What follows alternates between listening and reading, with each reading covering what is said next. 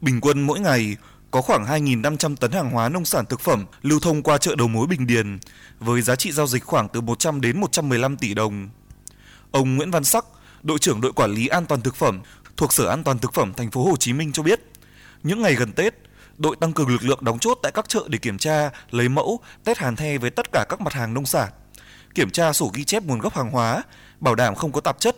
Riêng một số ngành hàng có nguy cơ cao thì kiểm soát thường xuyên hơn. Các chỉ số phải nằm trong mục cho phép và có chứng từ rõ ràng.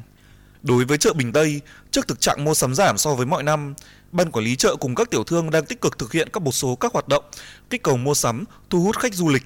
Vì vậy, việc bảo đảm chất lượng hàng hóa, an toàn thực phẩm rất cần thiết cho việc giữ gìn hình ảnh thương hiệu của chợ. Đại diện ban quản lý chợ Bình Tây cho biết. Cái độ quản lý thị trường đó thì người ta sẽ kiểm chuyên sâu hơn. Còn hiện nay là cái về tình hình an toàn thực phẩm thì ban quản lý chợ cũng đang triển khai là kiểm tra vụ an toàn thực phẩm chung với tình hình hàng hóa, hóa đơn, chứng từ, nguồn gốc, xuất xứ, hàng gian, giả, gian lận thương mại đó. Nói chung thì kiểm tra là trên cái tinh thần là nhắc nhở là chính. Cái đó là một cái tiêu chí mà của ban lý chợ mà cũng hiện nay là quận cũng rất là quan tâm, chỉ đạo mà thường xuyên.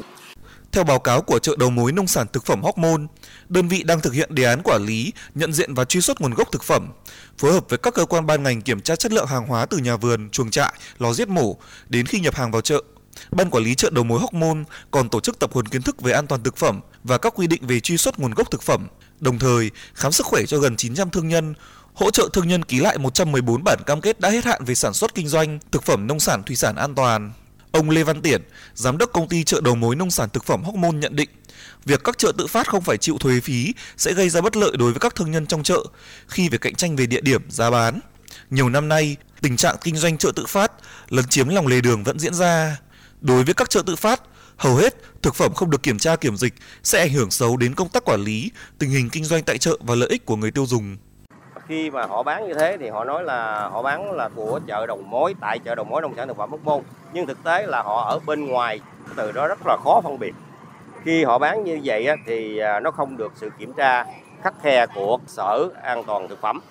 Khi chúng ta ăn rồi, nếu như một cái tổ chức nào đó, một cái tập thể nào đó hoặc cái bếp ăn tập thể bị ngộ độc rồi, chúng ta rất rất khó mà truy xuất về cái nơi bán, có thể là họ trốn luôn. Từ góc độ cơ quan quản lý nhà nước về chợ, ông Ngô Hồng Y, trưởng phòng thương mại, Sở Công Thương thành phố Hồ Chí Minh cho biết, liên quan tới các vấn đề quản lý chợ tự phát xung quanh chợ đầu mối cũng như bảo đảm an ninh trật tự, vệ sinh môi trường, an toàn thực phẩm, Sở đã ban hành dự thảo quy chế phối hợp với các đơn vị quản lý. Theo đó, các đơn vị y tế, kiểm dịch động vật, công an, quản lý thị trường, chính quyền cơ sở và ngành công thương phải có kế hoạch cụ thể, phối hợp thực hiện và mở các đợt kiểm tra, xử lý theo chuyên đề hoặc thường xuyên, nhất là các dịp lễ Tết, ông Ngô Hồng Y cho biết. Thì do cái lĩnh vực này nó liên quan đến nhiều các cái sở ngành thì hiện tại thì Sở Tư pháp đang thẩm định để mà trình Ủy ban dân ban hành chính thức cái quy chế này. Thì trong cái thời gian mà cái quy chế ban hành thì đối với các cái nội dung mà các cái sở ngành liên quan, chẳng hạn như bên công an, bên vệ sinh an toàn thực phẩm và bên à, lĩnh vực tài nguyên môi trường thì có trách nhiệm quản lý trực tiếp đối với cái lĩnh vực kinh doanh tự phát xung quanh các cái chợ.